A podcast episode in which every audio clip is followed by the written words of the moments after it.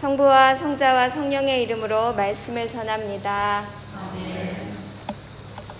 주의 변모축의 설교 제목은 두려움을 걷어내고입니다. 베드로는 원래 겉보였습니다. 베드로는 너무나 많이 많은 고기가 잡힌 것을 보고 겁을 집어 먹었던 것이다. 누가복음 5장 9절에 처음 예수님과 베드로가 딱 만났을 때 어, 나온 구절입니다. 맨 처음 만났던 베드로는 겉보였습니다. 베드로가 예수님 눈에 처음 들었던 것은 무언가를 찾아 갈망하던 사람이고 또 많은 근심 속에 살아갔던 이였기 때문이 분명합니다. 그는 잘 되는 것을 보고도 겁을 집어먹었던 사람입니다. 겁 많은 사람을 첫 번째 제자로 삼았던 예수님은 그를 너무 잘 아셨습니다. 그가 얼마나 두려움 속에 사로잡혀 있는지 그리고 앞으로 겪게 되는 순환의 과정 속에 베드로의 마음이 어땠을까 너무나도 잘 알고 계셨던 것 같습니다. 5천 명을 먹이신 기적을 가장 가까이에서 본 베드로의 마음은 두려움을 물리치기에 충분했습니다. 오늘 주의 변모 축일의 본문의 앞에 앞에 바로 직전의 본문부터 보셔야 하는데요. 5천 명을 먹이신 기적이 있습니다. 베드로가 겁이 많은데 저렇게 능력 있는 분이 나의 스승이고 내 곁에 있는 사람이니 얼마나 든든했겠습니까? 아, 이제 두려움을 내려놔도 되겠구나라고 생각합니다. 5천 명을 먹이신 기적을 베푸는 이라면 자기 두려움 따위는 모두 가져가실 수 있을 것이라고 믿었습니다. 그래서 베드로는 고백합니다. 너무 좋잖아요. 주님을 발견했으니까 이렇게 고백해요. 하느님께서 보내신 그리스도이십니다. 아, 이 맑은 영혼. 주님이 너무 좋은 거죠. 내가 너는 날 누구라고 생각해? 했더니 하느님께서 보내신 그리스도세요. 라고 얘기합니다. 그 마음의 노임, 그 안심, 신앙 고백입니다. 예수님을 하느님이 보내신 구원자로 기억하는 것은 베드로의 신학적 해석이었고 그가 한 뼘 요만큼 이제 자랐다는 대목입니다. 그의 두려움이 사라지는 순간이었고 마음을 거기서 놓았던 것입니다. 베드로가 한 뼘 크는 것으로 그 고백은 그렇게 끝났을까요? 대화는 이렇게 이어집니다. 어, 예, 베드로가 나가 너무 좋다라고 얘기하잖아요. 근데 그 다음에 바로 주님이 뭐라고 하시냐면 순한 예거를 하세요. 사람의 아들은 반드시 많은 고난을 겪고 원로들과 대사제들과 율법학자들에게 배척을 받아 죽었다가 사흘 만에 다시 살아날 것이다. 이렇게 얘기합니다. 그리고는 나를 따르려는 사람은 누구든지 매일 자기 십자가를 지고 나를 따라야 한다. 너를 버리고 자기를 버리고 자기 십자가를 지어야 된다. 라고 얘기합니다. 구원은 오직 자기 십자가를 질 때만 이루어진다는 말씀을 듣고 베드로가 어땠을 것 같으세요, 여러분? 여러분들이 베드로라면 어땠을 것 같으세요? 갑자기 또 막 다시 겁이 덜컥 납니다. 불안에 휩싸였습니다. 구원자를 만나면 그 짐이 분명히 나누어질 것이라고 믿었는데 오히려 십자가를 매일 그냥 한 번 지는 것도 아니고 매일 또 지어야 한다라고 하는 그 명확한 진리. 그 확신을 듣고 베드로는 다시 겁이 덜컥 났을 것입니다. 그 마음을 알아보셨을까요? 다시 처음으로 예수님이 첫 번째 불렀던 제자 세 명을 데리고 산으로 올라가십니다. 베드로와 첫 번째 제자를 부르신 제베데오의 두 아들 야고보와 요한. 야고보와 요한은 베드로의 동업자예요. 같이 일하는 사람들. 셋을 데리고 어, 나를 따르라 했던 그 제자들이죠. 산으로 올라갑니다. 함께 기도하시는 동안에 그 모습이 변하고 옷이 눈부시게 빛났습니다. 그들이 잘 알고 있는 모세와 엘리와 함께 주님이 짜잔하고 등장하십니다. 네, 너무 재밌는 거예요. 모세와 엘리야는 너무 잘하는 사람이잖아요. 확신 속에 있고 알매 아는 사람이에요. 예수님은 기적을 받는데도 몰라요. 모르는 분이에요. 암과 모름 사이. 확신과 불확실 사이의 모습을 드러내고 계십니다. 죽은 사람이고 많은 증인들이 있었고 그리고 권위가 정확하게 부여된 사람이었기 때문에 어, 베드로가 또 그 함께 있었던 제자들이 어떤 마음이었을까 생각해 봅니다. 믿지 않는 제자들에게 예수님의 영광스러운 모습을 보여준 대목입니다. 이 모습을 보고 나서 다음 구절의 성경은 그들의 눈을 뜨게 하려고 그들의 눈이 띄어서 깨닫게 되었다라고 이어집니다.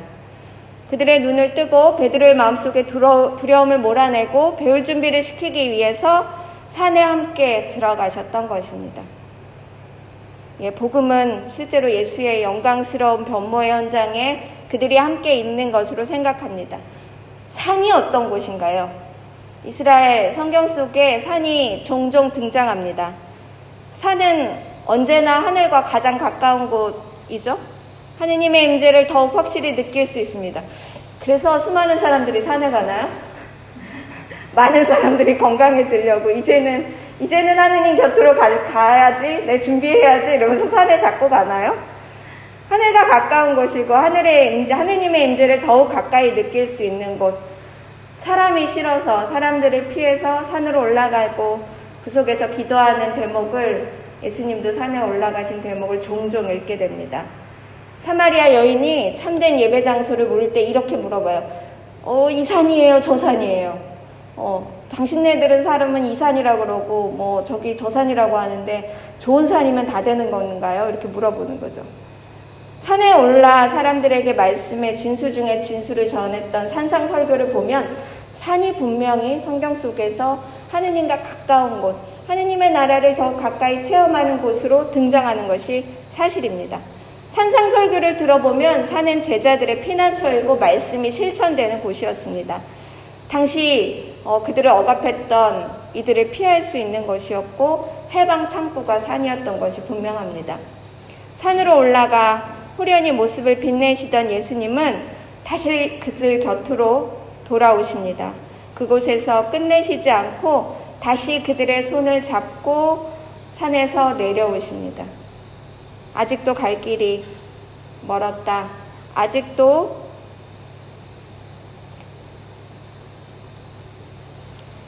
이룰 일이 있기 때문에 순환을 완성하기 위해 내려가게 하십니다. 그 순환이 이어질 베드로에게 그 확신이 옮겨가기를 원하셨습니다. 예수님은 베드로가 신앙 고백에 했던 그 대목. 예수님은 선생님은 하느님의 아들이십니다. 하느님의 그리스도이십니다. 라는 그 고백을 삶으로 살기를 원하셨습니다. 베드로가 자기 십자가를 지고 뚜벅뚜벅 걸어가기를 원하셨던 것입니다. 자기 십자가를 지고 살아간다는 것은 어떤 의미일까요? 자기 고백으로 사는 사람들, 그리스도인은 모두 베드로와 운명을 함께하고 있는 이들입니다. 자기 삶에서 자기 십자가를 지고 간다는 것은 아주 큰 그리스도인에게 주어진 운명입니다. 우리들은 모두 자기 십자가를 지고 예수님을 따라가야 합니다. 예수님을 믿으면 예수님이 다시 대신 짊어질 거라는 어떤 기대 같은 거 있지 않으셨나요? 지금도 그런 기대하고 계신가요? 내가 예수님 믿으면 예수님이 능력자시니까 나의 십자가를 그분께서 대신 지어주시겠지. 기도를 열심히 해야지. 예수님 힘내시라고. 내 십자가 지으시려면 힘내세요. 라고 말씀드리고 있지만, 말씀드리고 싶지만 사실은 자기 십자가는 자기가 지고 걸어가야 합니다. 예수님이 되어 대신 지어주지 않고 예수님이 거짓으로 가볍게 만들어주지도 않으십니다. 예수님이 그리스도라고 그의 슬픔이 걷어지는 것도 아니고 그의 짐이 덜해지는 것도 아닙니다. 베드로가 버린 배는 여전히 고향 바닷가에서 기다리고 있었고 그의 장모는 열병이 났던 것처럼 가족들도 집에서 기다리고 있었습니다. 베드로에게는 여전히 남아 있습니다. 베드로의 삶 속의 숙제가 삶 속의 두려움이 남아 있습니다. 그의 십자가는 사라지지 않았습니다. 그러나 베드로가 다른 베드로가 되기를 원하셨던 건 아니라는 것을 우리는 기억해야 합니다. 베드로가 지금처럼 겁이 많았는데 갑자기 주님을 만나고 그 이후부터는 겉보가 아니기를 바라시거나 또는 베드로의 본래 모습은 사라지고 예수님이랑 뭐 닮아지기를 원하신 게 아니라 그냥 베드로로 자기 십자가를 지기를 원하셨던 것입니다. 다른 베드로가 아니라 그냥 베드로 그냥 그 모습 그대로 그리스도를 증거하며 사는 삶 속에서 두려움 없이 살아가기를 원하셨던 것입니다. 우리도 마찬가지죠. 우리 모습 그대로. 아, 어떨 때 내가 되게 싫을, 여러분들은 여러분이 다 좋으신가요? 거울 보시면서 그런가? 어, 완벽해. 이러신가요? 아, 내 모습이 되게 싫을 때가 있죠. 나의 한계, 나의 부끄러움, 나의 슬픔, 나의 부족함. 이것으로 어떻게 내 십자가를 지겠어? 내 십자가를 제발 거두어 가라고 주님께 요청드리고 싶습니다. 그럴 때 우리는 두려움에 휩싸입니다. 아, 주님, 저는 더 못 가겠습니다. 멈추고 싶습니다. 두려움에 휩싸인 우리들에게 그분은 영광스러운 모습을 보여줍니다. 멈추지 말고 가라고. 나는 살아있는 그리스도이시다. 라고 말씀하십니다. 모세와 엘리야와 함께 나타나신 예수님. 내가 아는 것 속에 그분의 불확신을 드러내 주십니다. 예수님을 예수님이 어떤 존재라는 걸 아는 즉시 베드로는 이 순수함 초막셋을 짓겠다고 합니다.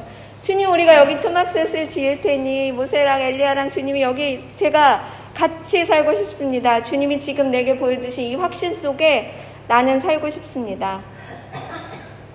우리는 아는 것들 속에 안주하고 싶습니다. 사로잡혀 있는 무엇 속에 어, 안정감을 느끼고 어, 위험하지 않다라고 느끼곤 합니다. 하지만 진짜가 아닌 것들에 매여 있는 적이 종종 있습니다.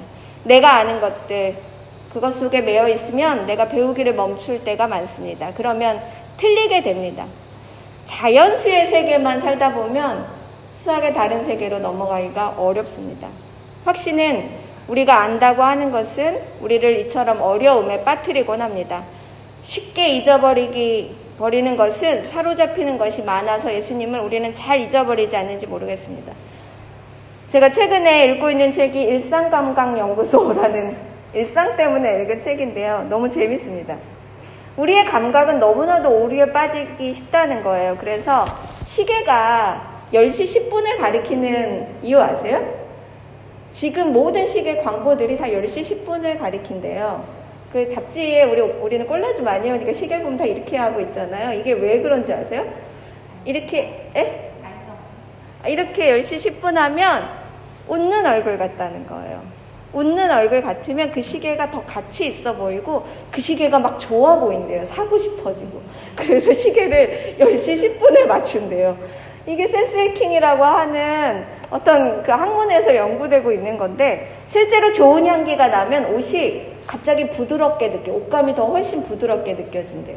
그리고 집에서 음식 냄새가 나거나 좋은 향기가 나면 그 집에 돈을 더 쓰고 싶어진대. 그 집에 사고 싶고. 우리의 감각은 이렇게 사로잡히기 쉬우게 만들어졌다는 것입니다. 진실을 보기 위해서 때로는 나의 느낌이 어디서 왔는지 알면 더 근본에 접근할 수 있습니다. 우리가 기도할 때 눈을 감죠. 이 눈을 감는 건 내가 사로잡힌 것에서 벗어나게 해주세요. 라고 하는 것입니다. 나의 확신을 버린다는 것, 그것은 나의 두려움에서 벗어나는 것입니다. 나의 두려움은 나로, 나의 사로잡힘 속에서 옵니다. 베드로의 구원을, 구원자를 잃어버릴까봐 두려운 마음을 가지게 됐던 그것, 그것을 예수님은 너무 잘 알고 있었습니다. 존재란 본래 어디든 매이지 않는 것이 진리입니다. 누가 보든 안 보든 꽃을 피워내는 저 들판에 이름 모를 꽃들의 피고 침을 우리는 기억해야 합니다. 저 설악산에 하늘다람쥐가 설악산에 있다는 것을 우리는 기억해야 합니다.